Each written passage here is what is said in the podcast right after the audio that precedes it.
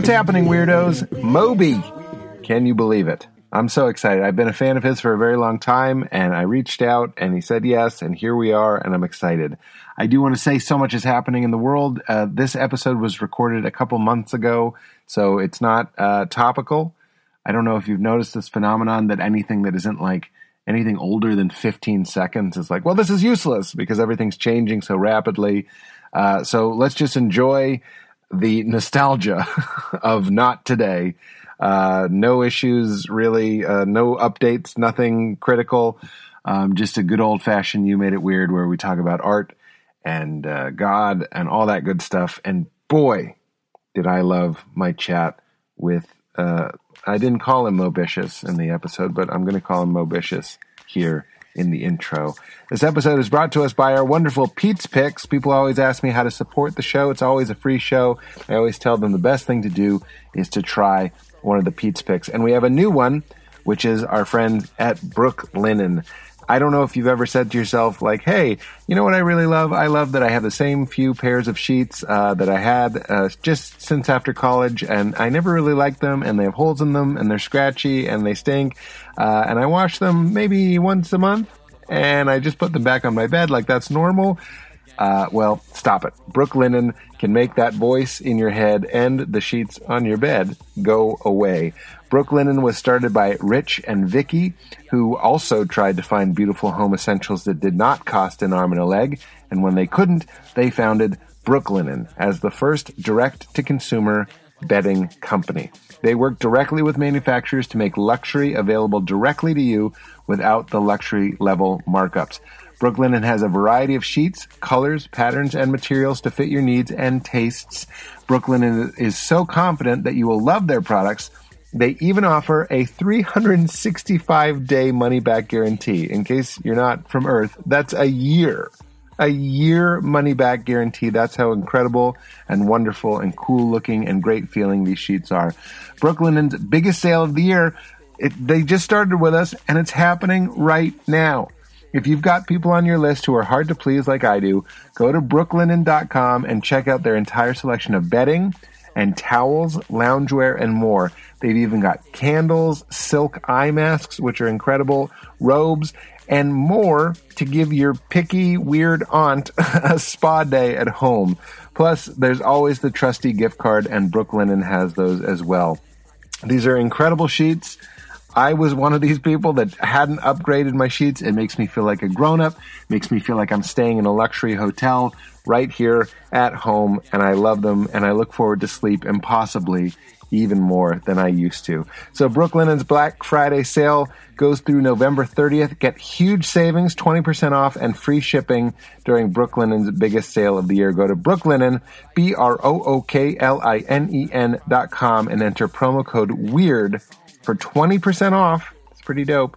And uh, it's off plus free shipping. That's brooklinen.com. Use promo code WEIRD at checkout. One last time, brooklinen.com Weird is the promo code for 20% off and free shipping. Uh, that's it. That's all. You, that's all you want. And if it's uh, if you're hearing this after November 30th, don't worry. You can still get 10% off your first order plus free shipping at brooklinen.com with the same code. With the same code. Also brought to us by our friends at Honey.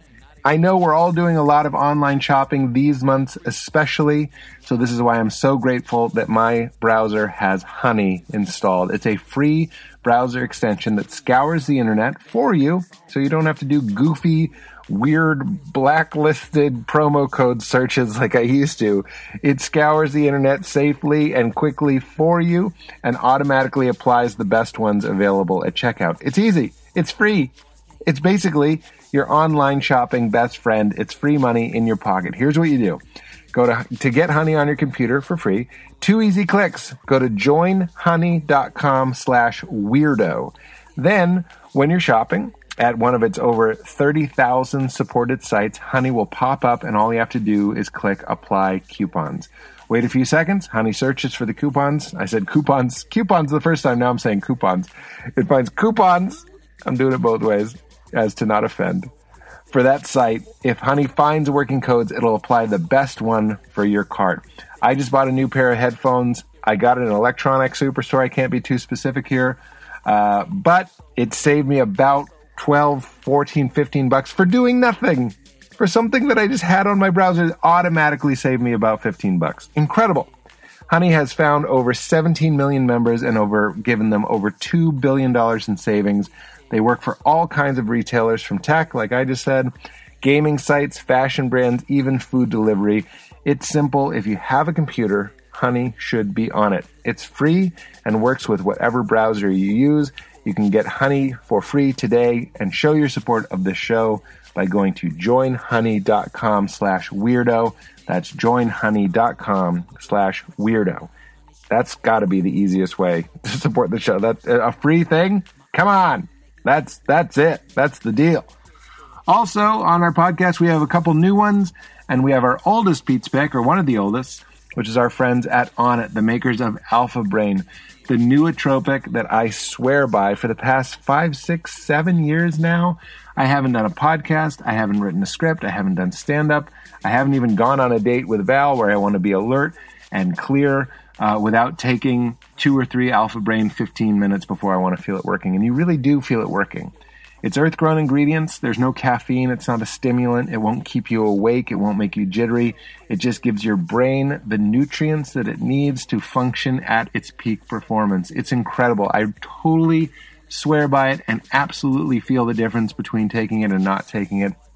It's real science stuff. That's my, this is me ad libbing. That's real science, meaning they've scoured the, the earth for the best stuff for your noodle for focus, for concentration, for recall. Um, I often get compliments. It's really sweet on how much I remember of what I read. I think it has a lot to do with Alpha Brain. That is a new phenomenon in my life. So if I'm reading something, if I'm working on something, writing something, I always take it and it gives me such an edge. I wish I knew about it in college and I'm so glad I know about it now. And the best way to, to figure out if it's good for you, try it go to onnit, O-N-N-I-T dot com slash weird, and you will see a bevy of products that they make. Everything on that landing page will give you uh, 10% off your checkout right there. Boom. You showed your support of this show, which I deeply appreciate, and you're going to get your noodle up to speed, which I think is so important, especially if you're a creative person or making anything that involves your brain, which has got to be most of us. Uh, all right. That's it. Those are the sponsors. I'm so happy to share this episode with you. It was such a delight to talk with Moby, and I hope you enjoy it. If you enjoyed it, if you enjoy it one tenth as much as I did, you're gonna you're gonna shit yourself. I'm so tired. Leela just kicked my butt. Oh, it took a long time to put her down tonight, and Val is on a meditation retreat, which I'm sure we'll talk about on Friday for the We Made It Weird. But I, have been alone with her for a couple days now, and uh, I don't know if you can tell. I'm kind of running on fumes. Plus, like I said, there's so much going on in the news. Uh, my screen time is doubled. I'm not doing so great on the old screen time. All right, guys, enjoy my chat with Moby. Get into it. Oh, I love that neighborhood. Yeah, it's it, it it's uh, my favorite part of LA for sure, and I'm lucky I get um, to live there. Less so today because the air smells like burning and it's like sort of as dark as Glasgow in the middle of the winter. Is it really? It's it's pretty grim, yeah. I can't handle that. It's so spooky. 2020 is already so spooky and now we have like the soundscape or the visual scape of the feeling of the year happening. Yeah, it's uh and I, I was talking to um, an African American friend of mine, and the reason I qualify it by saying that is because he had a comment that seemed so germane that like the slogan for 2020 is I can't breathe. Oh my God. Yeah. Right. You know, whether it's COVID related, whether it's George Floyd, whether it's fires, Whoa. whether it's Amazon burning, it's sort of like just this recurring thing of like no one can, whether people are having panic attacks, et cetera. It's just this constant sort of respiratory issue. And isn't it funny? I feel like this is up your alley. You tell me. First of all, pleasure to be speaking with you. Uh, I think you're wonderful. Um, I breathing is an interconnectivity issue I, I, I'm sure you're aware of this. It's like I find it so confusing that we cut down trees because we've lost that sort of connection, that intuitive connection to the earth, being like our air comes from these plants. And the more and more disconnected we get from one another, which is racism, or uh, without information, which might be COVID, all these different things like breathing is something that's helped by connectivity. Does that make sense? Yeah. Um, that was a loaded yeah. I didn't mean to put you on the spot to be like, do you believe my hippie theory? I just mean like, can't you yeah. see that like one of the problems is division? And so a respiratory co-partner to that seems sort of like eerily appropriate. Well, it's funny. I uh to sort of match your your hippie soliloquy. Love it. Um, so I have this shameful ritual is before I go to bed every night, I take, I don't know, 15 minutes of sort of like reading some spiritual literature, um, sort of taking an inventory of the day, doing some 12 step work. And lately I've been reading uh, Thich Nhat Hanh. And he keeps coming back to this idea of like return to the breath and in a way that annoys me because in sort of maybe pursuant to what you were saying where it's like i don't like that idea like i don't want to be remind like breathing should just be something we ignore but clearly it's something we can't ignore it's everything yeah yeah i mean when you look at like maslow's hierarchy of needs like underpinning the whole thing is being able to breathe. Like you can live without water for a couple of days, you can live without food for a month and a half, you can live without air for a couple, like a minute or two at best. Right. And to Thich Nhat Hanh, this is sort of his flavor. Is that's a big clue from the universe? Is is inhale, exhale. It's give and take. It's quiet mm-hmm. and noise. It's it's black and white. We live in a world of opposites, right? And I've said this many times on the show, but one of the problems with capitalism is that we want to just be like this. we just want inhale.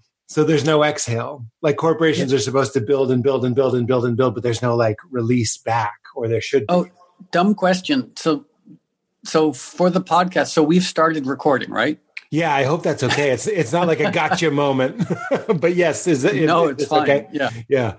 Um, you know, and again, what I know about you, um, you, so you, briefly, what I know about you is that you have obviously a very successful career as a comedian. Mm.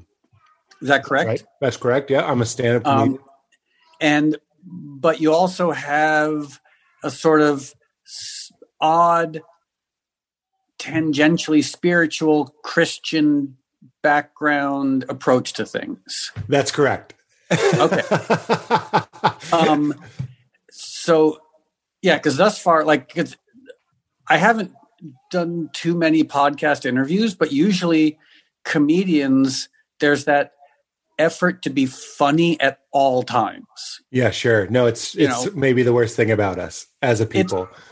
well, and I love, I mean, trust me, I love good stand up and I love great comedians and great writers, but it gets exhausting when everything is going through this filter of am I being, am I funny and am I convincing people that I'm funny? Moby, it's exhausting. And I'm I'm 41 and it's taken a lot of work, inner, outer, spiritual, just also psychological, therapy, all that sort of stuff to fucking hang it up. And that's one of the things I've admired about you is you seem to have found a balance. I actually enjoyed when I was like, "Oh, I think you're wonderful," and you just sort of took that, and I was like, "Oh, that's great." He like a comedian would be like, "Really? Uh, which album? have you heard the new one?" you know, that's that's what we're like.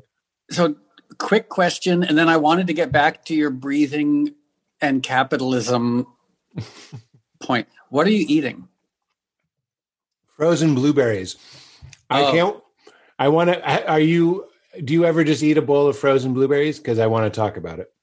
Yes, I do. But you know what? Um, I think might be the single greatest food ever invented on the planet. Please tell me. Frozen black and red grapes. Frozen black and red grapes. Never done it. It's because the blueberries are great, but the grapes because they have they're wetter. You know, they have more moisture. Yeah, they freeze. Be- like they they don't they don't freeze as thoroughly as the blueberries. Like they still have this almost like gelato texture. So like, Whoa. get find a good organic grape store and buy a bunch of black and red organic grapes and freeze them and you'll like it if I were on death row, that might be my last meal is just a bowl of frozen grapes. Wow. I um, think it's it's really surprising what an itch it scratches. Like I can struggle with sugar and stuff like that, especially late at night, especially if I've done a show or I feel proud of myself it. And there's this weird story we tell ourselves that we deserve a treat. You did something scary. I'm sure you can relate to this. You performed for a lot of people. Now you deserve something special. And I think it's true that the human uh, body responds good to a system, responds well to a system where you get something that you weren't eating all day and you get it at the end of the day. We like that. But I used to be something like I would eat um, uh, like a sweet treat, like a sugar treat. And now I just have the blueberries, which sounds so lame and boring, but I actually really, really love it. And I've been getting my, my treat tips from you. used to be that I would just eat a lot of cocaine. That's uh, a good one. So one good thing about so I, I my friend Neal Barnard, he's a doctor and he has this organization called the Physicians Committee for Responsible Medicine. And the last time I had dinner with him, he's based in DC. I asked the question because like grapes, blueberries, you know, technically they are high in sugar, but they don't negatively impact the body at all because of their antioxidants and their fiber. So like grapes are really sweet, but they don't cause any sort of glycemic spike or like an insulin response because of the fiber and the antioxidants. So you're allowed to eat as basically as many frozen blueberries or grapes. I'm like super happy to hear you say that. I've heard the fiber thing too, which is why it's dangerous to drink a glass of orange juice, which might have yeah. like 50 oranges because there's no fiber to slow down the so the liver gets involved in all these things, and then fat is gets involved uh, to store all that energy. So, so going back a bit, you mentioned this idea of sort of like the the intersectionality. I just like using that word, even though I don't fully know what it means. Um, the crossroads. I don't even know if I also don't know if I'm allowed, like as a white Anglo-Saxon Protestant middle-aged man, I don't know if I'm allowed to use words like intersectionality. But we'll, bleep, case, we'll, we'll bleep it out. Okay, it's, it's fine. yeah, can I have like politically correct bleeping? Like I would love that. Um, I, so sure. You mentioned this intersectionality of breathing and capitalism. That idea, and I would say this is something I'm a little bit obsessed with is because capitalism in and of itself it's just it's a thing.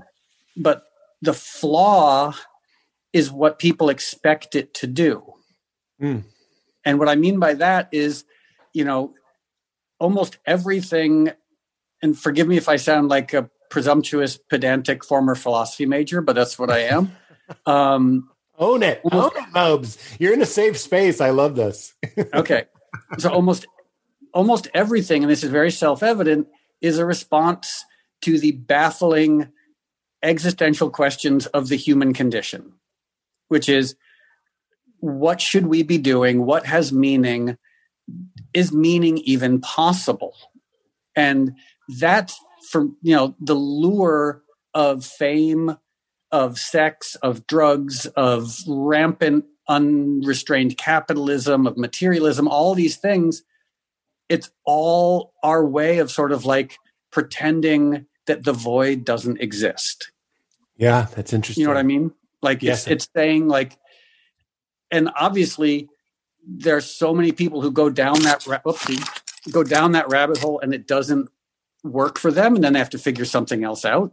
That's why it's always a dark night of the soul the first time you do a late night show or, or a big performance like that. Usually a lot of comedians know, hey, call that person because they're they're having that very bittersweet experience where it's like you've reached the top of the mountain and you're still you and you're still floating in infinity. Yeah, for sure. Yeah. And the only thing you find when you reach the top of the mountain is your you took your brain with you and it's the same crazy dysfunctional brain you had at the bottom of the mountain mm-hmm. but you don't know where to go. Well i think a really good question is is there meaning in meaninglessness?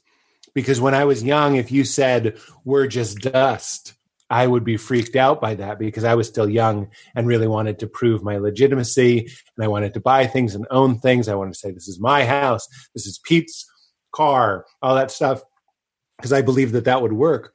But now, if you tell me that you and I are dust, that you and I are just like swarms of molecules that are gifted with consciousness and we're talking, and and really, if we zoom out far enough, it's very very tiny or very very large, depending on which way we go. I actually find meaning in that meaninglessness. I wonder if you can relate to that. Yeah, I I find great comfort in it in a way. Yeah, me too. Large largely because the meaninglessness of the dust you know the quanta the you know the the subatomic or the even like the unseen world mm. the quote unquote meaningless of that is so much more interesting than the meaning created by humans. That's right. If you're nothing you're everything. If you're if you're if you're not moby if you are just quanta if you're quarks and squarks and all the things we don't even have names for, that means where can you go that you're not every single thing? Like you, you, you just became a drop of water put in the ocean, and now it's only your story that's separating you from anything. Yeah, um, I, yeah, I completely agree, and it's it's interesting because you can either at least for me like the, there's this tendency to go in either direction of like be a complete worldly materialist where you just want tons of different people to touch your private genital area and you just want to take tons of drugs and drink and be on the receiving end of accolades and buy a lot of stuff. That clearly doesn't work. But then the other end is the sort of the the the renunciation of everything.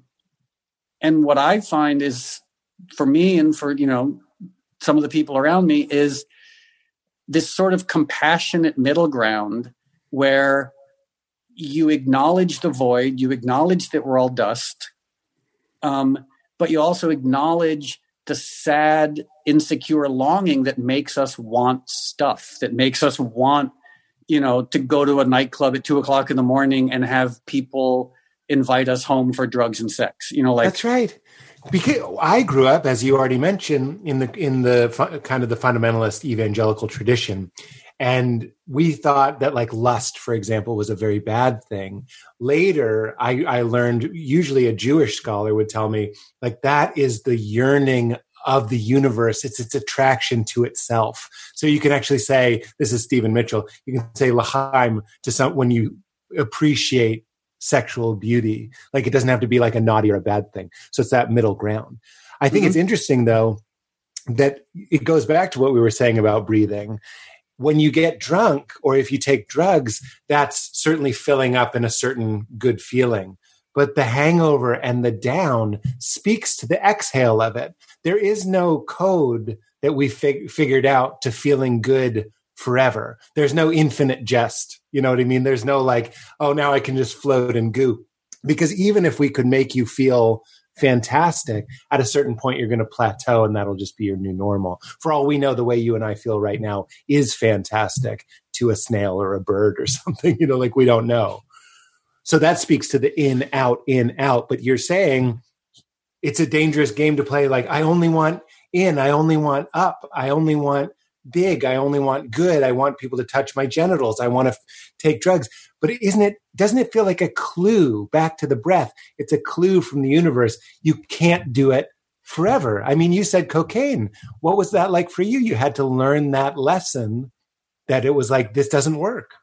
Yeah, I mean, nothing is more exciting than thinking you found a way to opt out from the human condition. you know, right, and right, and basically all the stuff we're talking about, you know, whether that was you know whether it's career whether it's money whether it's stuff whether it's drugs whether it's fame it's like all of these things when you first experience them you get that dopamine rush and you think oh i found it yes. you know like i found the thing um like I, I i put out a couple of memoirs that were sort of trying to look at this these issues mm-hmm. and I'm paraphrasing myself, which is definitely a sign of both like forgetfulness and narcissism.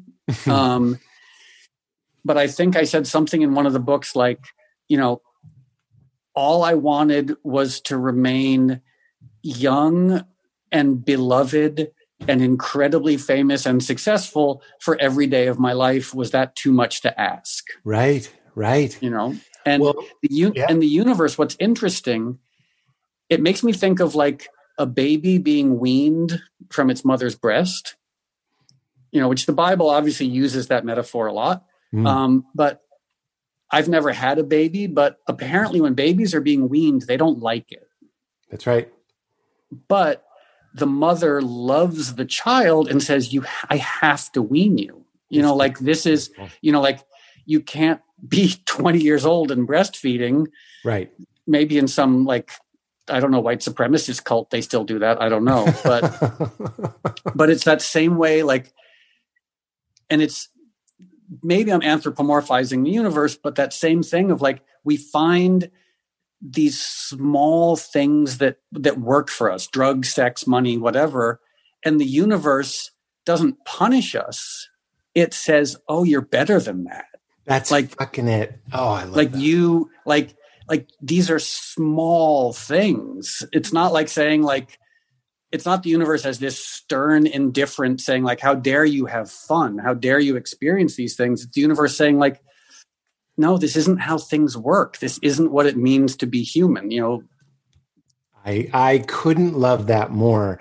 I've heard ram dass uh, one of my great teachers talks about the the time that the breast goes dry. So the milk runs out uh, on your mother and that's your first feeling of separation. Like if if if milk isn't coming out or if you're being weaned that is where we sort of get that cold awakening to like oh there's coming in and then there's going out.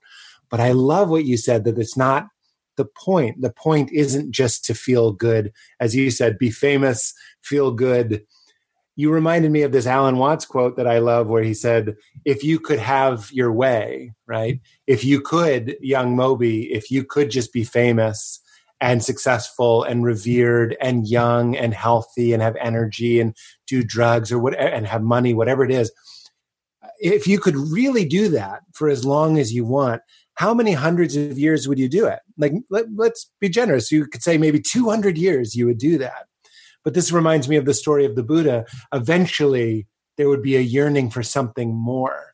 So I love what you're saying, like things that give us pleasure, even if it is something as mild as I buy a new iPad and it does make me kind of feel happy for a while. I like playing with it and all that sort of stuff.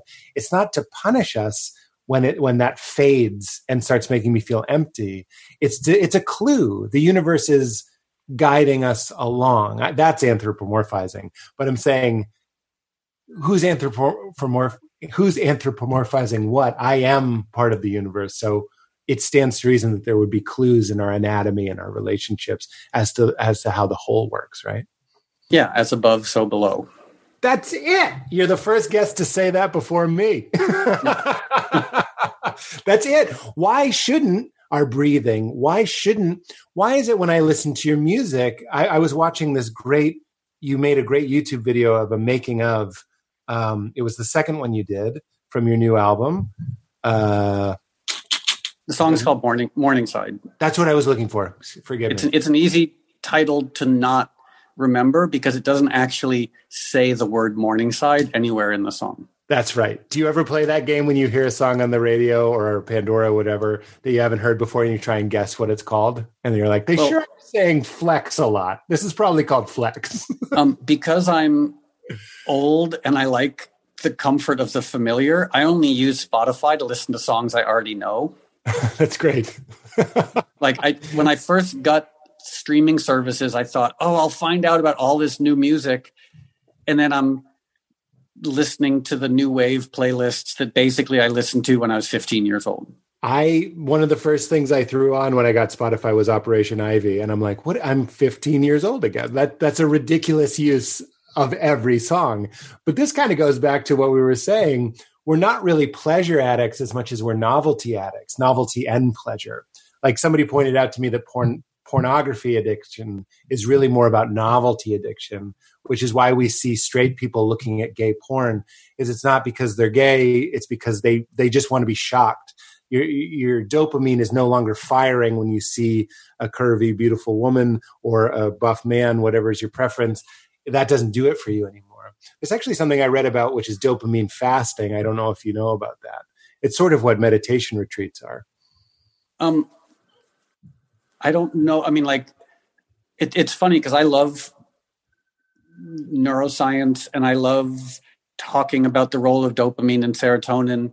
Um, what I have learned though is like these are really complicated neurotransmitters. And so I use them to think like dopamine and serotonin make you feel good, but apparently it's certainly it's it's more nuanced than that. But I'm sure. interested in what dopamine dopamine fasting. Okay, so please tell me more. I'm trying to figure out what it sure. is, but then I realize you know what it is, so why don't I just ask you what it is? I know what that is. I love playing that game. It's it's a conversation. You try to be right on top of me. I love that. Um, it's basically taking one day a week, no phone, no TV. You just read, uh, relax, meditate, sleep, uh, go on walks, be in nature. And if you do that, if it's one of your seven days every week, um, the rewards that you get when you return to those activities will really spike. So it's sort of like people who don't. Uh, I know uh, I've done this where I won't. Sm- I'm not a big weed smoker, but if I go months without smoking weed and then I smoke weed, it's really great. And we're back mm-hmm. to our cues from the universe. If I smoke weed every day, it's just what the fuck am I doing? This sucks. yeah, it's so I I got sober about 12 years ago and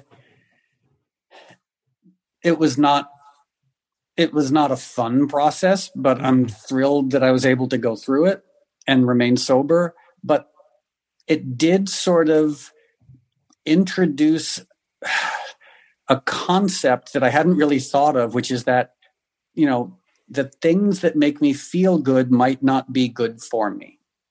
Buddy. And so can Luckily, I just? I have to stop you because I've been saying that on this podcast. Just because you feel good doesn't mean you're doing good. I say that all the time. That was like an epiphany I had when I was stoned, where I was like, my body feels great, but there's a part of me that knows this is some bullshit. I wrote it on a post-it. I wrote, "These aren't epic nights." Like staying in and eating Chinese food, watching a bad movie is not something when I'm like old I'm going to remember that lesson you learned from that. Although here yeah. I am learning a lesson.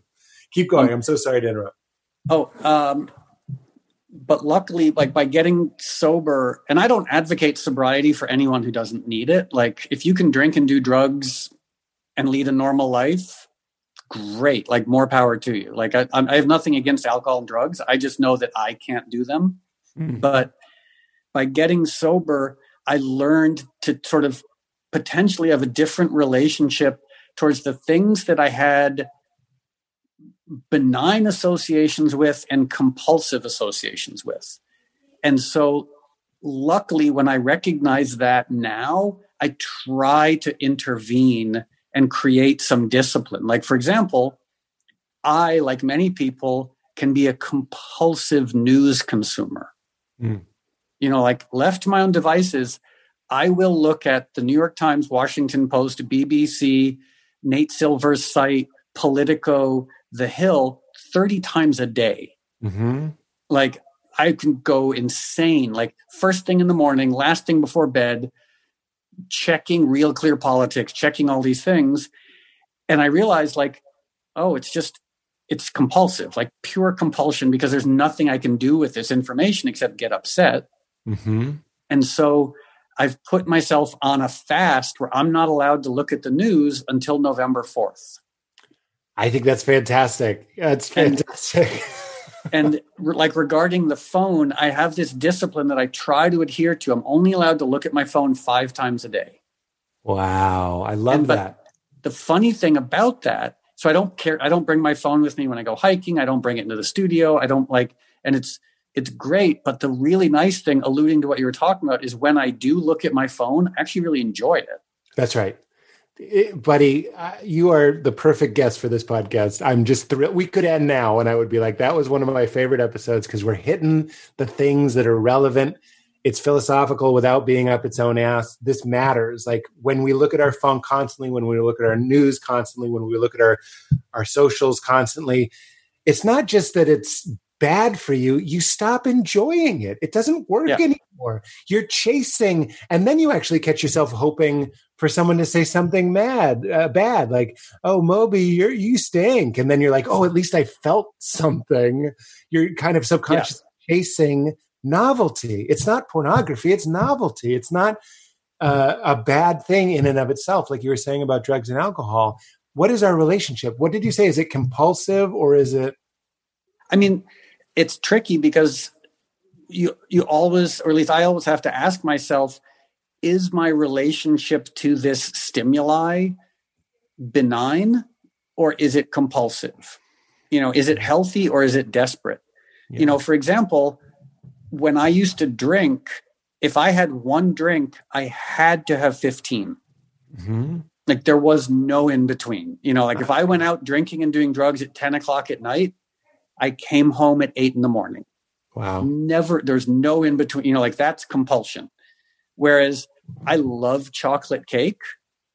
If I have one piece of chocolate cake, I don't feel the need to go out and have 18 more.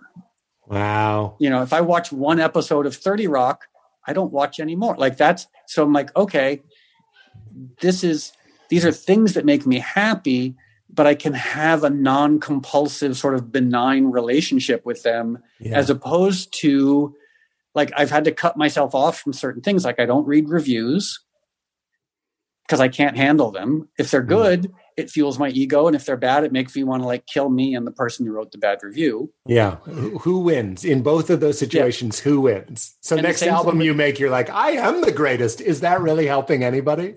Yeah, like and the and the same thing with social media comments.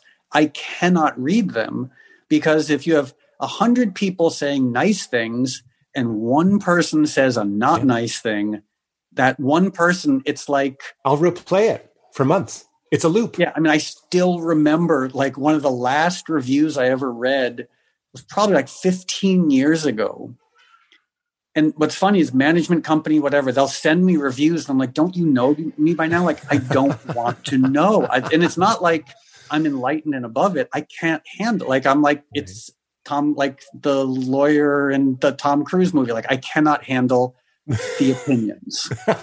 You can't handle the opinions. I absolutely i recognize i can't handle vodka. I can't handle cocaine. I yeah. can't handle reviews. I can't handle social media comments. Like I'm too much of like a big gelatinous sissy to actually be able to deal with these things in a healthy way. I totally understand. I, I unfortunately have that for alcohol. I haven't uh, had a drink in three years, which I'm proud of. But I also have it for chocolate cake. Unless, shout out to Little Pine, if I go to Little Pine and get a dessert in that setting, I can have one and be done. But if I just have a cake on my counter, uh, goodbye cake, like I'm taking that cake down. Maybe yeah, not the whole cake. I don't know if there is such a thing as like a chocolate cake 12 step program, but remember the think, doors are always the doors are always open. I mean, I definitely have some of that going on for sure. I wonder if your compulsive nature, one of the first things I wanted to ask you was like I just to relate, not to try and compete, obviously. I used to love. I had a four track. I had one of those little Tascams, and I would go which one because that was like with a lot of musicians. That's the first thing we all started out with for isn't recording that, music.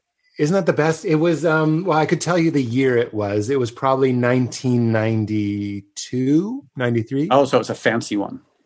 Well, I mean, I don't know if it was fancy. it had a lot of knobs on it, but it was a little guy about the size of a Super Nintendo. And I would go in the garage and I was in a band, but my favorite thing to do was to make music by myself. So I would play the drums first and I'd be singing the song in my head. It was very lo fi. If the drums came in later, I would just fade them up later, you know, but Mhm. they, they would be playing the whole time. I, who am I telling this to? I'm saying that to the audience. Um, but I really loved the seclusion of it. That was a, a healthy use of my compulsivity. I loved trying to get it by my own standards perfect. A lot of times I wouldn't even play it for people.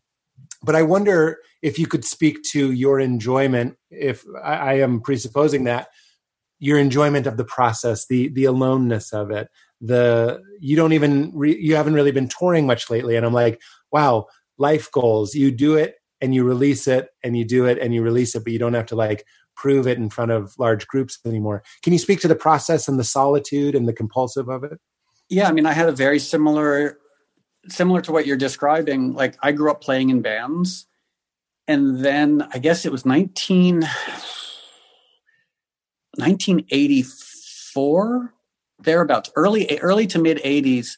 I borrowed a four track from a friend of mine, and suddenly I realized, like, oh, I don't need other people. This is this is stand up comedy, man. I was doing improv, and then I was like, oh, you can just do stand up. Like, oh, I don't Yeah. need a team. That's what that's what's happening. I love it.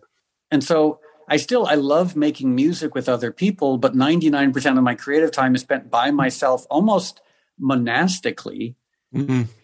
just you know, whether it's writing or working on music. And it's a it's interesting because like, you know, regarding people's musical output, and I'm stating the obvious, you can very broadly say people either make music by themselves or they make music with other people. Like by definition, there really isn't a third option. Mm-hmm.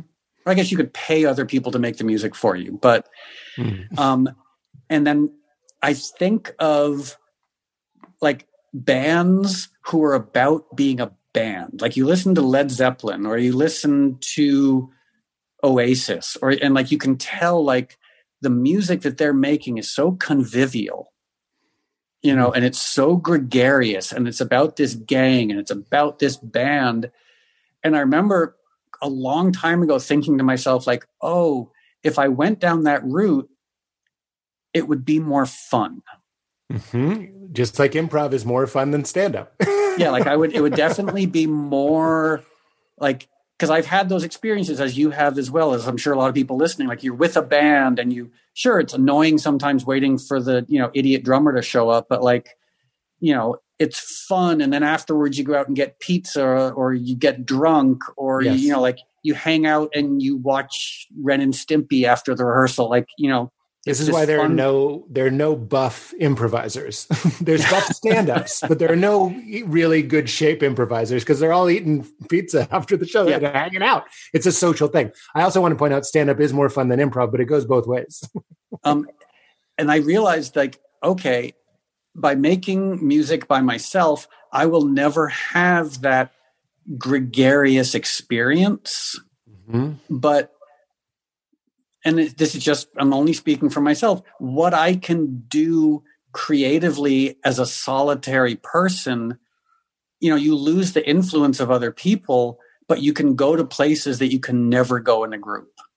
I couldn't And I- agree more. and it doesn't mean it's Yes. doesn't mean it's better i'm not even saying that i'm good at it i'm not saying that i go to magical places but i go to magical places for myself Yeah. you know and you just realize like okay you know i can't make dazed and confused by myself but i can get to these sort of almost solipsistic monastic places by being a solitary musician that it's worth the trade-off. Like it's not as much it's not as gregarious and fun but it feels more like i don't know there's there's it's hard to i don't want to use hyperbole to describe it because i'm talking about myself and my experience and that would be weird even if i'm thinking those things um, but yeah just you can get to a more potentially sort of like special place which if you think about it a lot of you know a lot of interesting you know spiritual writers artists musicians writers tended to be very solitary Mhm. you know there's something to be said for like you know like think of like Zarathustra, you know, like you don't stay in the village, you go up the mountain to your cave. Right, right. And it's lonely and it's cold and sometimes it's shitty and you doubt yourself. But what you experience in that cave, you can never experience in the little village. I love that so much. And I, you didn't want to say it for yourself. I, will I'll add some uh, verboseness to that. Our dreams are so amazing, and we make them on our own. And when we were saying earlier, you're a drop of uh, water and you go into the ocean, your personal access to all creativity is best accessed, as you said, in that monastic way. One of my, uh, another great teacher of mine, Richard Rohr, who's a Franciscan, says that when he would go on these um, Lenten retreats or he'd go on like a, a, a few months alone, he would always come out and say, I never need to read a book. I never need to have a conversation. Everything I know is already inside of me. And I have to think that that is a place that you're tapping into in the quiet, in the same way that writers are trying to get into that dreamy place. And I was wondering if you are visited, let's just get up our own ass. Are you visited by melodies? Are you visited by beats? I mean, Morningside, it, I'm not just saying this to fluff your fluff your butternuts. It, it sort of took my breath away because it's sort of like a slow guitar sound, and then the the the rhythm. The what did you call it? The thing that uh, it's not it's not a it's not a xylophone. It's a it's oh, on that marimba. A marimba, but yeah. the marimba is almost like double time or maybe even more than the guitar. So the guitar is very slow and dreamy. Then in mm-hmm. comes the marimba and it's kind of faster or, or more notes per measure. And then the drums, the doubled up drums, the electric drums, and then the real time drums or the, the proper kit. I was listening to it and not to be too woo woo, but I really felt it like in my throat. I felt you could call it my throat chakra was really opening up. And I was like, this feels like magic. Moby is casting a spell on me. You made a sound that when I heard it on YouTube, so not vinyl, I wasn't sitting in a comfortable chair, I was sitting right here on this bed. And it had this very profound effect on me. So, of course, like a wizard or a monk, these things have to visit you in in a magical way. Can you can you speak to that? Do they show up? I that's a it's a wonderful question. I I don't know. Mm. Um, all I know is that I work a lot. I and, love it. And it's and it's it's funny because it's you know like similar to you, similar to a lot of people listening. Like I grew up obsessed with music, and I started playing music when I was nine years old as a way to be a part of the world of music. Like I just was like, wow, there's this thing that's music that affects me emotionally and somehow by playing guitar i get to be a part of it. Mm. even if it's just sitting in my bedroom playing you know sex pistol songs it's like i get to be a part of i get to be a, somehow associated with in my own mind this world of music. But as a result i've never thought of it as my job. Like and i've almost been dismissive of music because it's so powerful. You know i'm like i'm like how can this be work? You know like how can mm. this be? And as a result in the course of my life entrepreneurially i've gone out and done a whole bunch of other things because i was like well i need to go out and work. Like music isn't work even though i spend 120 hours a week working on it it's not work. And one of a couple things helped me. One you know oliver sacks uh, I, the name is familiar, but why? So Oliver Sacks was a neuroscientist, and he the movie Awakenings is based on him with yes. Robin Williams and Robert De Niro. Um, he wrote this amazing book, "The Man Who Mistook His Wife for a Hat." yes. um, and he started this organization called the Institute for Music and Neurologic Function. And I became a board member 20 years ago and up until that point i had always thought music was like fun and frivolous but i, I like i loved it more than anything but i never took it seriously. And mm. what he and his partner dr connie tomaino showed was that music is this utterly profound healing modality. Like it decreases stress hormones it promotes neurogenesis it strengthens the hippocampus. Um, you can tell I've spoken about this because I sort of feel like I'm doing an infomercial, but that was my first inkling that music was more serious or more powerful than I was giving it credit. Yeah, like a spell. And and then only in the last couple of years did I finally admit to myself, like, oh, you know, the thing that I spend all my time doing, the thing that I I love more than anything else, is that's my job. Mm. You know, and especially it it just seems so weird because I don't want any remuneration from it. Like I don't go into my studio thinking, how can I write a hit that's going to make me money? It's like, and this is where I feel like this is a safe space, but it's how can I go in and connect with God? How can I go in and expose things and experience things that I cannot expose or experience otherwise? That's exactly right. I love that. You know, and I, it still it still feels weird that like that something that I love so unconditionally is my job. Like it, I just don't. I don't. That that seems odd to me. well, Elizabeth Gilbert made this really good point where she was like, "Be careful of making what you love into your job because you'll grow to hate it." So I think it's very. It speaks well to you. You don't overthink it. So when I'm like, "Hey, do you think it's this, this, and this?" and do you think it's like a magical thing? and they visit you, and you're like, "I don't know," because you don't want to make eye contact with the deer because the deer will run away you know so you don't want to strap it down too much and you also don't want it to feel like work even though it can be your livelihood and and sort of thinking of like like who are the role models you know mm. and for me they're the people like flannery o'connor or solzhenitsyn mm. you know the people who just like every day went to work mm.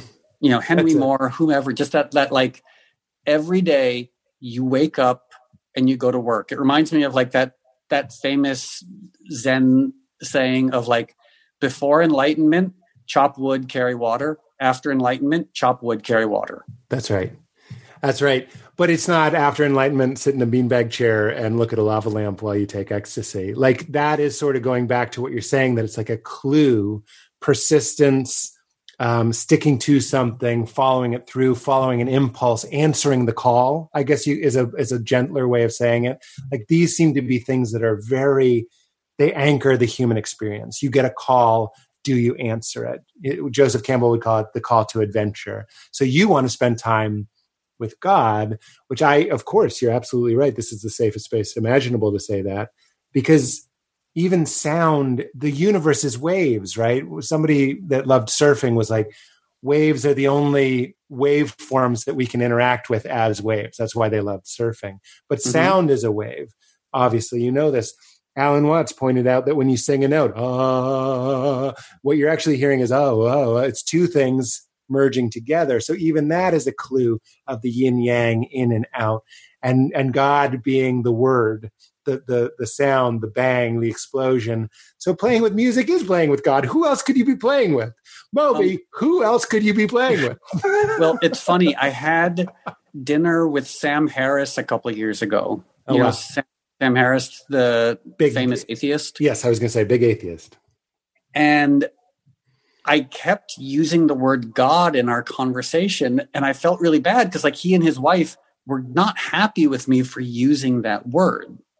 Yeah. like they were, you could tell, like they were actually annoyed and sort of like a little bit put out that I kept using the word God. And I tried to explain. I said, I said, yeah, I don't know what the word God means. Right. You know, like, like for example, you know, you know what the, the 12 steps are, obviously, right? Mm-hmm. So the third step is made a decision to turn our life and our will over to the care of God as we understood God.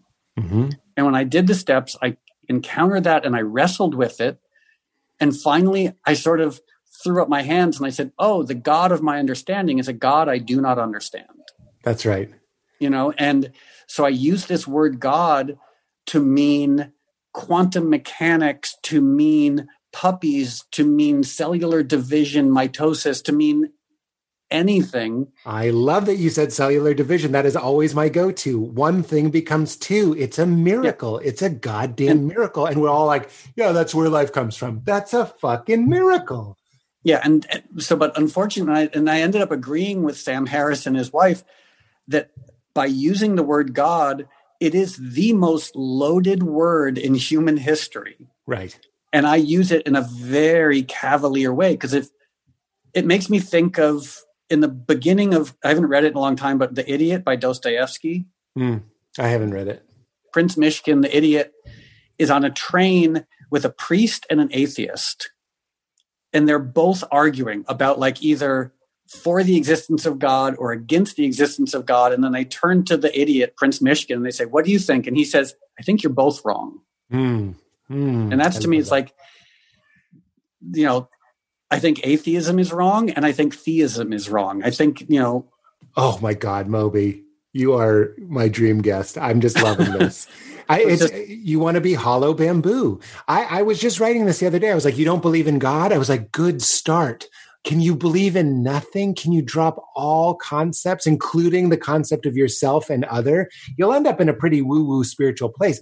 But we're actually in the it, the spiritual path is a process of unlearning and forgetting, or at least I I sort of feel in my own experience that it should be. I couldn't couldn't agree more. yeah yeah. so the but it, it's definitely it's a strange place to be when you know when you know nothing That's it. Be the idiot. You know? Well, this, I've been reading the book, uh, the Tao Te Ching, a lot, and it says my mind is simple like an idiot. I mean, that's that's in this translation that I was reading, and it also says before the universe there was. Uh, I'm going to butcher the dao de Ching right now, but they say, for lack of a better word, I call it the dao Stephen Mitchell says the same thing. He goes, for lack of a Mhm. better word, I call it God. We do have Um, to have respect that people are murdered in the name of God. People are sexually assaulted in the name of God. Terrible things happen in the name of God. So I understand the sensitivity, but there's also like a a power.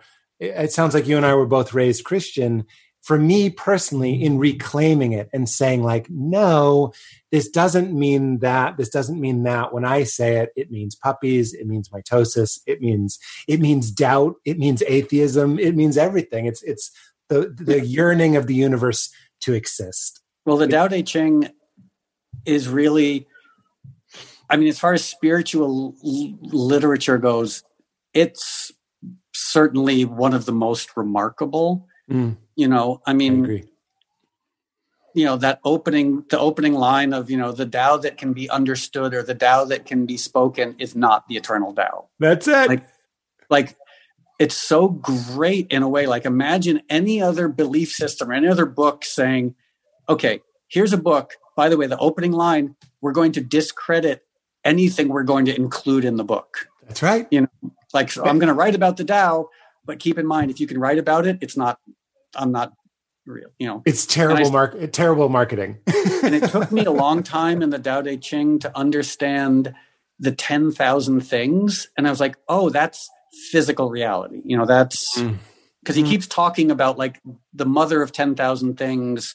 And that's the, you know, the, the mother of quanta, the mother of physical Mm. stuff, the mother of matter. Um, but one thing I wanted to mention that you, something you said inspired this like you know the idea of god being puppies the idea of god being a redwood seed the idea of god being who knows what was probably again similar to you. I spent most of my life looking for truth or looking for you know the right spiritual path. And so for me that meant being a taoist being looking into sufism studying hindu um, I have a weird family where like half of my family is Jewish and half of my family is Protestant. So like I looked into Judaism, I looked into Protestantism, look in, looked into atheism, look into hedonism, look into everything.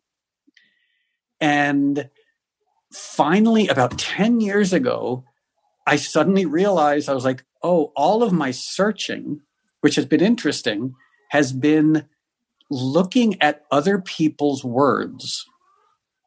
You know, like Mhm. basically my spiritual search was reading other people's ideas about spirituality Mhm. which is which can be great you know like some of the people that you that that you know that you've mentioned um like alan watts i mean thomas merton you know like i mean these i forget the franciscan you mentioned but Richard Rohr.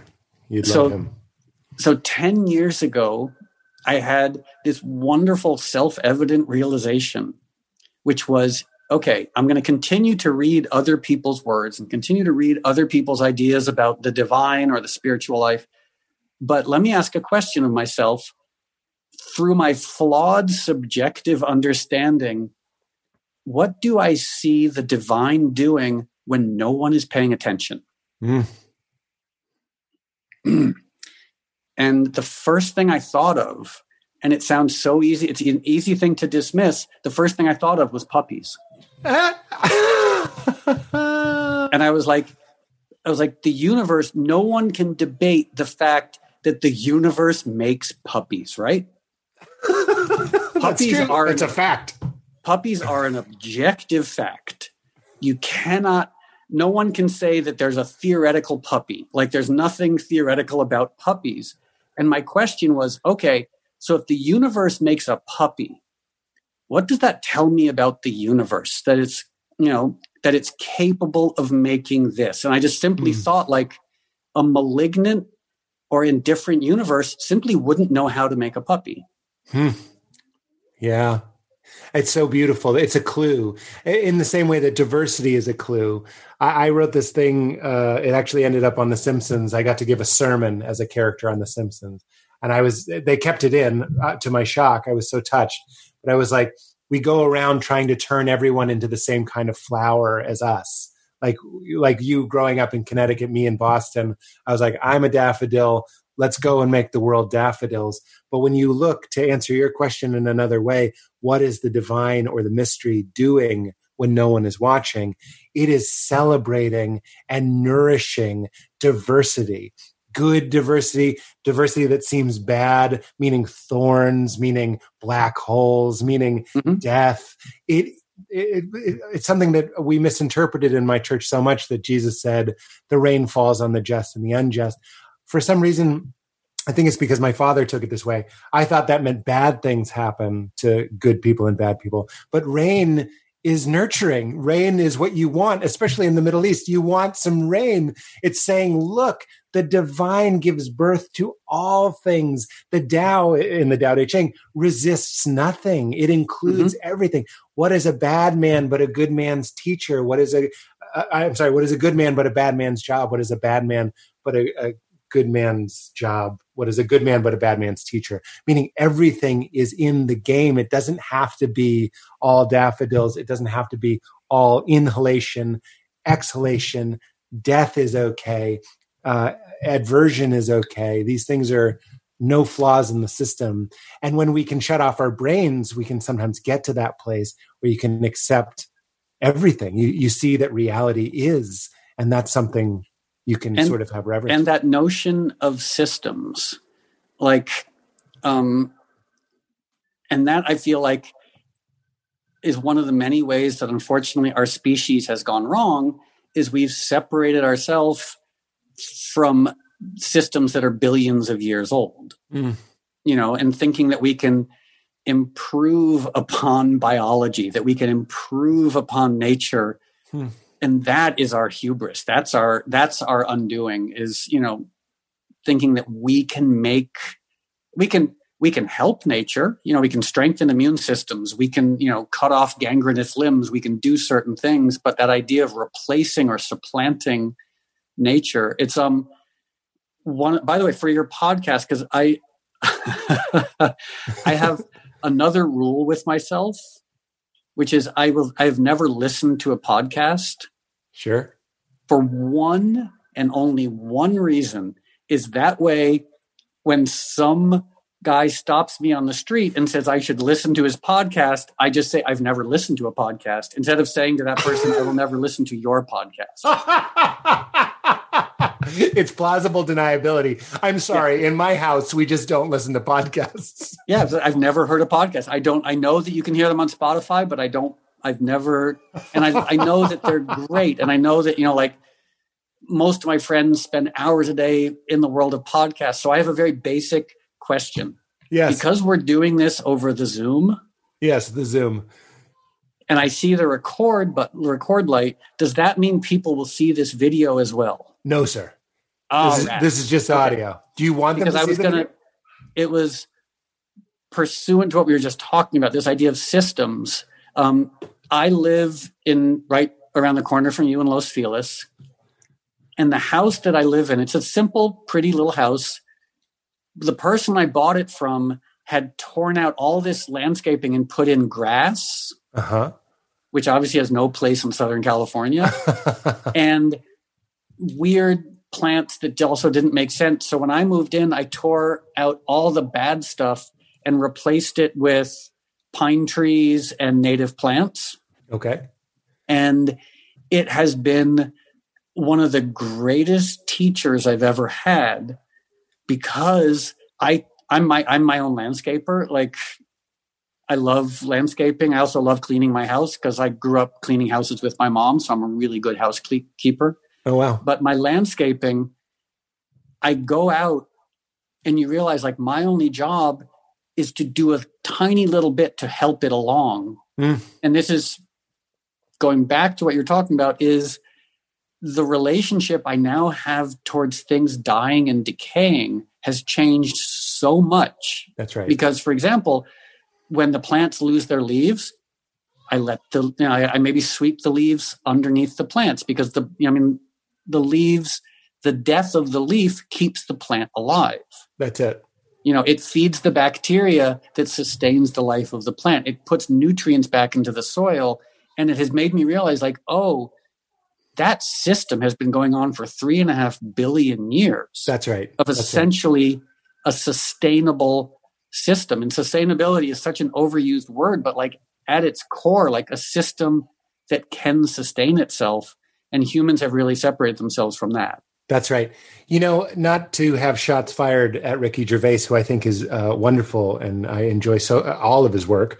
Um, he was saying on some late night show, he was like, "The reason why I don't like religion is if everything went away, science would come back, but these stories wouldn't come back." And I was like, "I disagree. I think the stories." Are in the earth itself. And you can actually trace this when we started planting crops that follow this uh, pattern. So they they grow, they die, the seeds fall off, and then those seeds grow. That's where our myths started having more and more resurrection. So these stories, even though they may be mythic, come from, as Joseph Campbell would say, the collective unconscious, the dream that we're all having in reality. So they are as viable, even though they may not be factual. That's to be debated.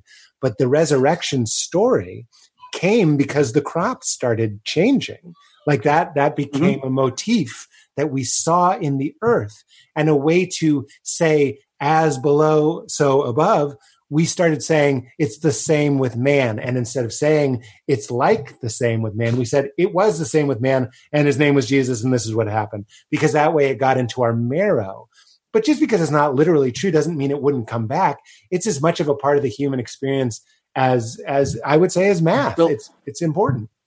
Not in Yeah, the I same mean, way I- that math is. I don't want anyone misquoting me. I don't don't build a Mhm. bridge mythically, but when we're trying to understand our place in the universe and the way that the whole thing works, mythology is super important, and I think it would come back. Yeah, we love metaphor, we love stories. That's it. And we fully understand, like everybody loves Star Wars.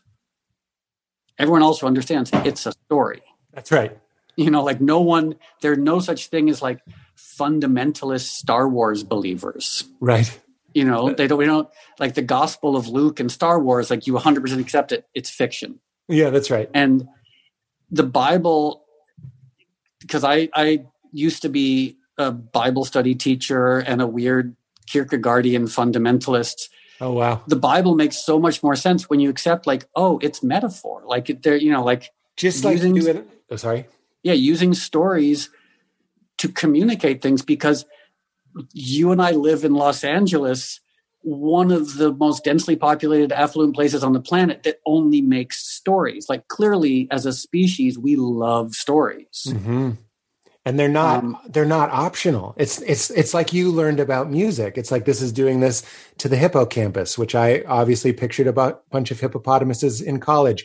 The hippocampus is being healed by this stuff. In the same way, unseen things are healed and salved and developed and grown through stories. And the Semitic storytellers of the Bible, for example, knew that in the same way that you and I know what's what's true and not true about Star Wars. You know, we mm-hmm. know that the emotion and the and the feeling is true. We know that when your aunt and uncle die, that that's often when you go off on your adventure. You know that that is true. They're true. This is what Alexander Shaia, one of my favorite guests on this podcast, said.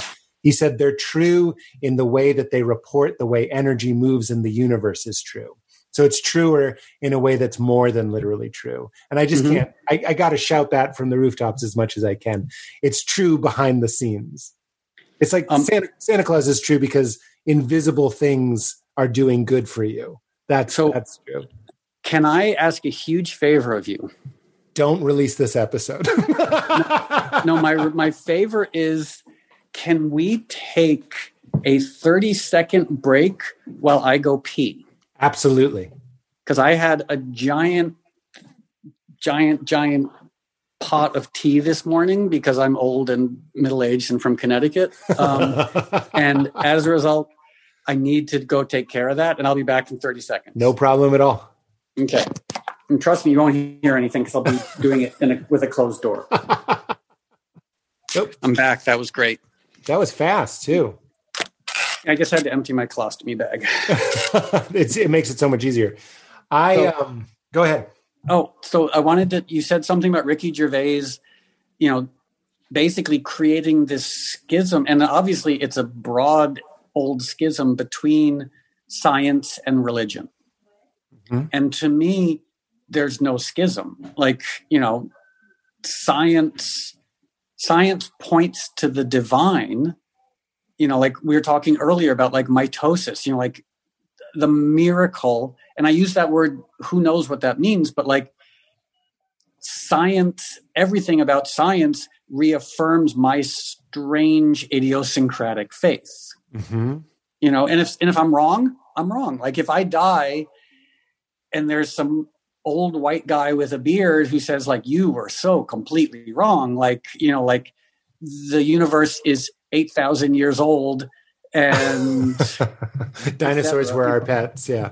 Or if we die and nothing happens, who knows? Like, but that, that idea that religion lives in its world and science and empiricism lives in its world, that's just silly. Like, yeah. And, and when I hear people like, and I like Ricky, um, you know, I really appreciate a lot of what he does.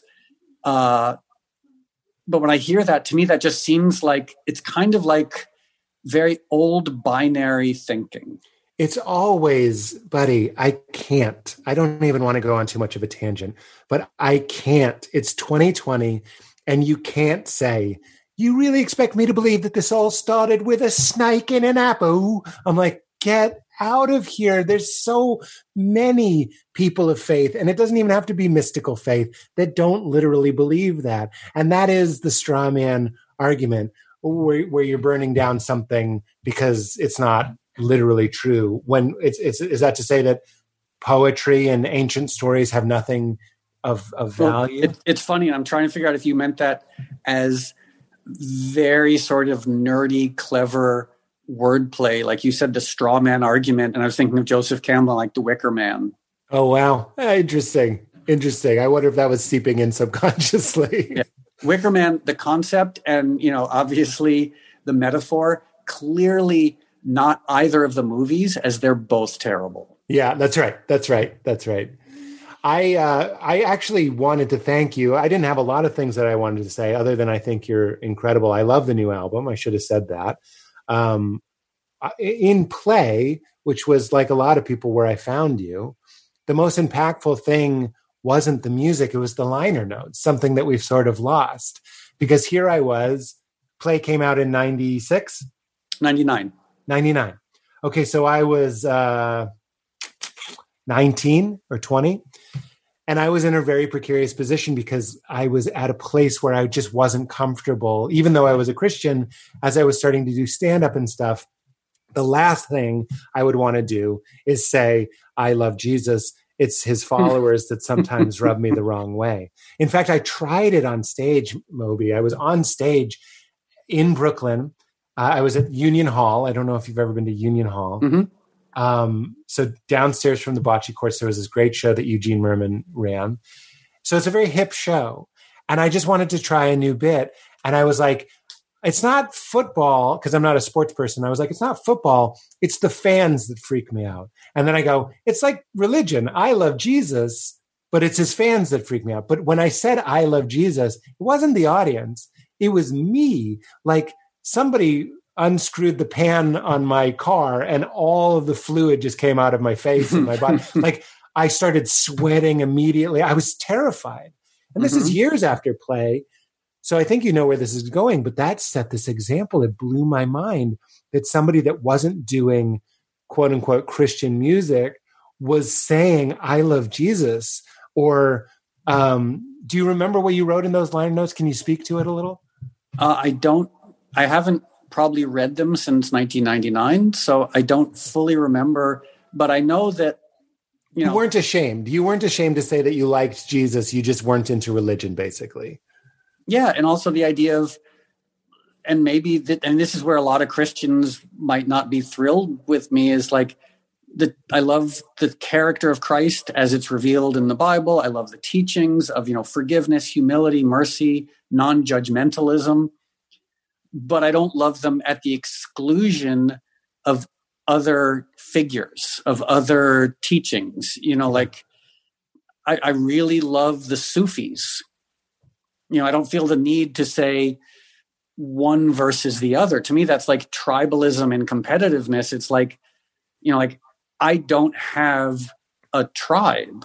You know, like I'm not part of like I don't want to treat spirituality like a football team and be like, you know, like I'm on this team and everybody else is wrong. Like, Yeah. no, you know what? I don't know anything. So how could I be right and how could anyone else be wrong? That's an ego trip, man. And if you Yeah. read, there's I can't recommend it enough. It's called The Gospel According to Jesus. It's it's Stephen Mitchell. He's he he will have been on the podcast before yours comes out. And he did like this very academic and exhaustive search as a Jew, but like as a, a Jesus loving Jew, uh, you know, as a like you, he likes all of uh, mysticism. Found the most credible p- passages of the Bible and wrote a very, very, very short gospel based on like we are very very confident that this is what he said. Hmm. and what he said was oh you would love it. I couldn't recommend it more. What he said is literally um, look at the birds look at the fields don't worry. The prodigal son is in there of course one of his hits. You know that was his big big uh, closer and if you look at that it's always you can't divide infinity you can't divide infinity you're not just loved by God, you are God's love. You you can't go anywhere to hide from it. Who, when they ask their father for a loaf of bread, does he give them a snake? Just as you know how to love your kids or your dogs or your puppies or whatever, or your music, so much more so does the thing that started this know how to love you. And that doesn't mean things go your way. It just means you're you're always with me and everything I have is yours, which is the closing line of the Yep. prodigal son. And how we turn that into what it's become, I don't know. And one thing that used to, well, I guess that continues to baffle me and infuriate me is like by way of analogy, I'm a vegan. I've been a vegan now for 33 years. Um, if someone says they're a vegan, but they love going to Burger King to eat hamburgers, you might ask them, you might say to them, like, wow, those two things, that that seems inconsistent.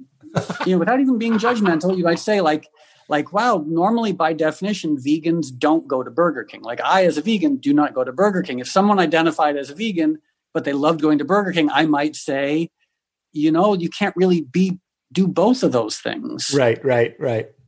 So why has Christianity been taken over by people who love war and materialism and judgmentalism? Like you couldn't craft, and I know this might sound, I'm, I'm, I'm saying this without indulging in hyperbole. Like Donald Trump is an antichrist.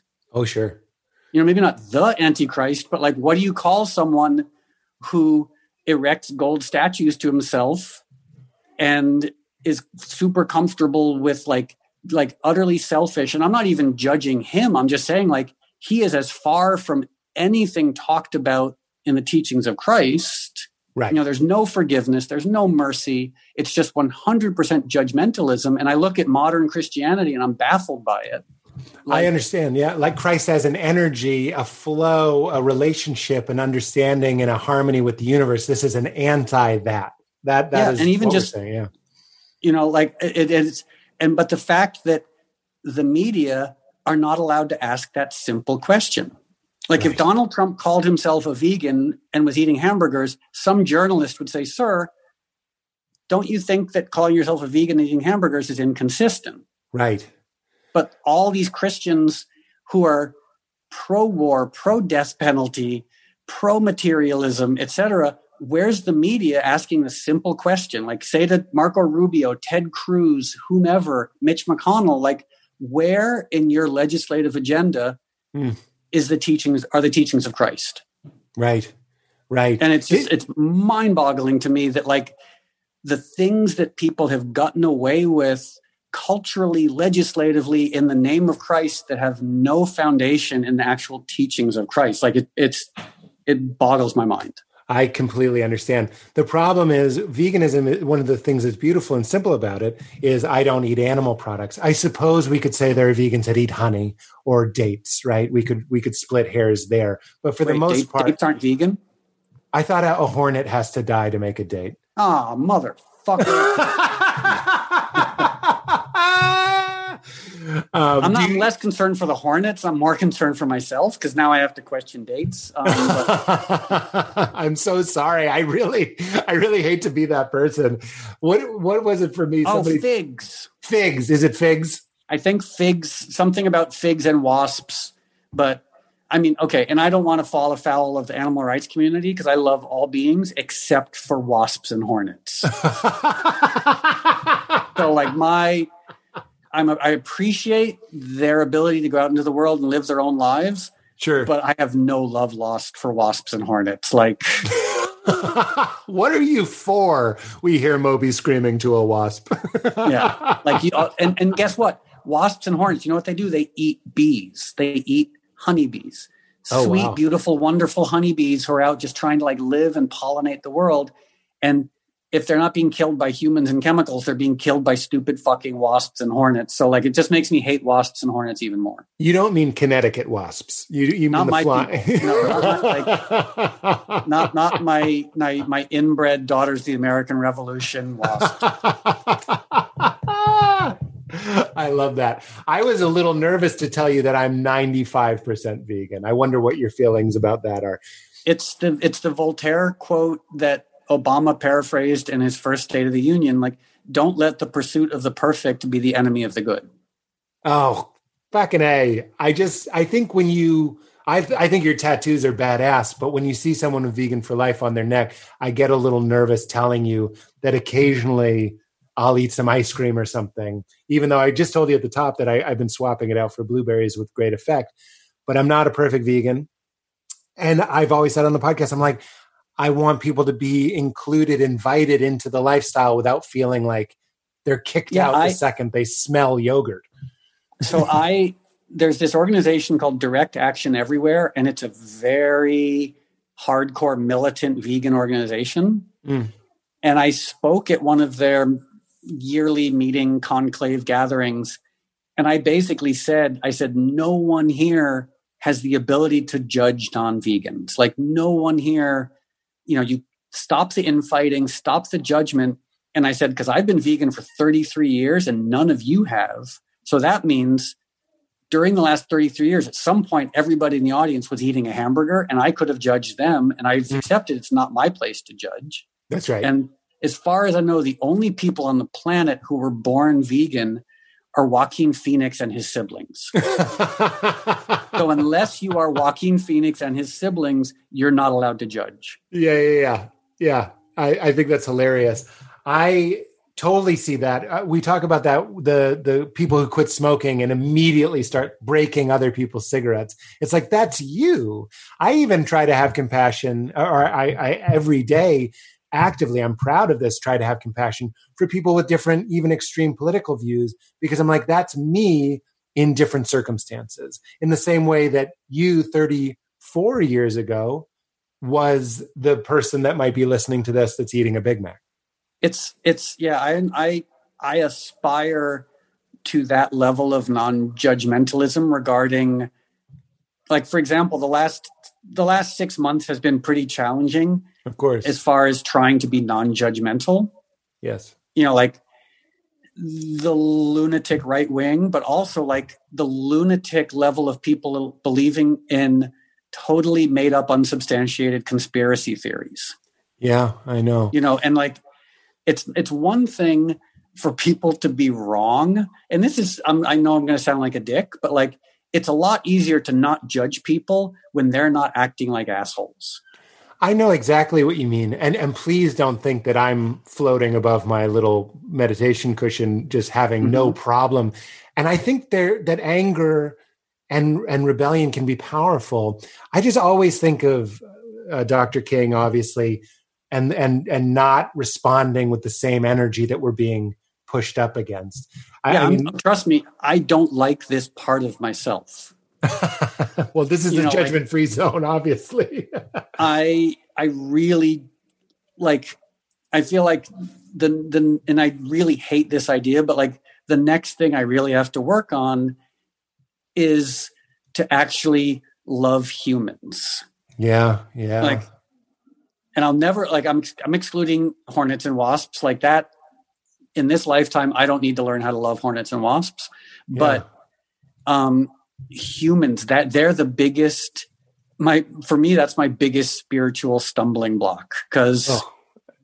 all the evidence is that like yeah we can talk about humans in a compassionate way but if you look at the actual consequences of humanity it's terrible. Oh no we're the worst. We're the worst. And it's really i'm like try, like and it's easy to find compassion for some people but like uh, it's a real it's a it's a struggle to have like for example i have unconditional love and compassion for all animals even if they're trying to eat me. Mm-hmm. you know i accept like oh they are animals and like even if i don't like what they're doing i still respect and love and you know have compassion for them. I don't feel that way about humans and i'm not proud of it. Moby i i think that's i don't know why i used your name just then like a therapist, Moby. Um, but I, I just think that's beautiful. I think that's important to include in these conversations because I, I, I'm embarrassed to admit when I heard somebody said hell is other people. Obviously, heaven, the way that it's described by Jesus, going back to Jesus, is always like a banquet, is always like a party, and I'm always like, that sounds terrible. That means like I haven't yet stepped into the inner kingdom where I can see the interconnectivity between me and all things. But it's really, really hard, especially when people are oppressing and and being horrible. Uh, yeah. So I, I, I, we're not going to figure it out, but I, I think the vulnerability and the admission is so much more valuable than just pretending like it's easy for either of us to love everybody. Um, so unfortunately, because I've I have truly loved this conversation, I have to get going in a few minutes. No, I I, I know you do, and thank you for pointing that out. We, uh, we do you have like two more minutes? Sure, of course. Okay, because I want to make sure that we get this out. I'm looking at my notes. I have Dungeons and Dragons. Uh, you have a very interesting life. People should definitely read your memoirs because when I was researching you, I was like, Jesus Christ, we could do a series with with Moby. You have so many interesting things about your life. The last question, though, because we get a little heavy, is can you think of a time in your life when you laughed really, really hard? Maybe the hardest time you've ever laughed. The hard. Oh, see, this is contrary to everything we've talked about. It's okay if it's a drug story. no, I'm trying to think of. So I have the darkest of dark senses of humor. I can't wait. So I'm going to tell you an answer and you're not going to like it because when I've told people this story, people, this is such a shitty, I'm, i got to think of something else because my honest answer. I need it. I need this one. And then we'll do another one if you want. I need oh, this one. It's, and I'm, there's, there's some dark stuff that I'm just not going to like, that I'm absolutely excluding. Um, sure. But so my mom died, and everyone in my family has a sense of humor or had a sense of humor. And so I like to think that she would have thought this was funny as well. Sure. So my mom died, in the autumn of 1998. And that in December, like December 28th, I was walking up Second Avenue, First or Second Avenue in New York with my friend Michael and a bunch of his friends and my friends. I know Michael. Was that? I said, I know Michael. It's a dumb joke I always make, as if I, I know this guy. I know Michael. um, so Michael also, like, I have two or three friends who their appreciation for utterly bleak, dark humor goes as low as mine. Okay. And Michael is one of those people. And so we're walking up um, First Avenue, Second Avenue on our way to get vegan Indian food. And he looked to me and he said, Oh, Moby, what'd your mom get you for Christmas? Oh, that's right, she's dead.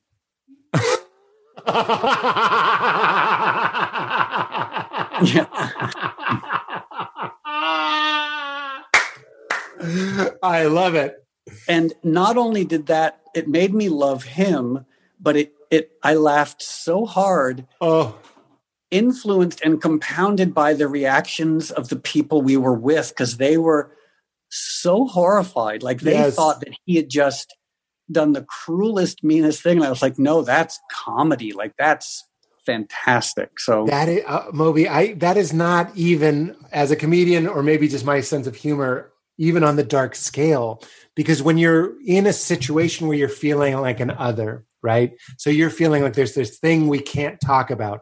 That's comedy's job to go, what did your mom get you? Oh, right, she's dead. Because you you're seen, you're acknowledged. The elephant in the room is not only pointed out, but named and told to leave the room. Like, we don't want that. We want clean, fresh air between us. So I have to think in that moment, you went from feeling alone and other, the guy who's mourning, the guy who just lost a parent, the guy who's supposed to be sad, the guy who you're, you're supposed to walk on eggshells. And he says, no, fuck that. I'm your friend. I want to give you joy. You know my intentions. Here comes a joke to address the very thing that you need addressed, right? I mean, you needed yeah. it.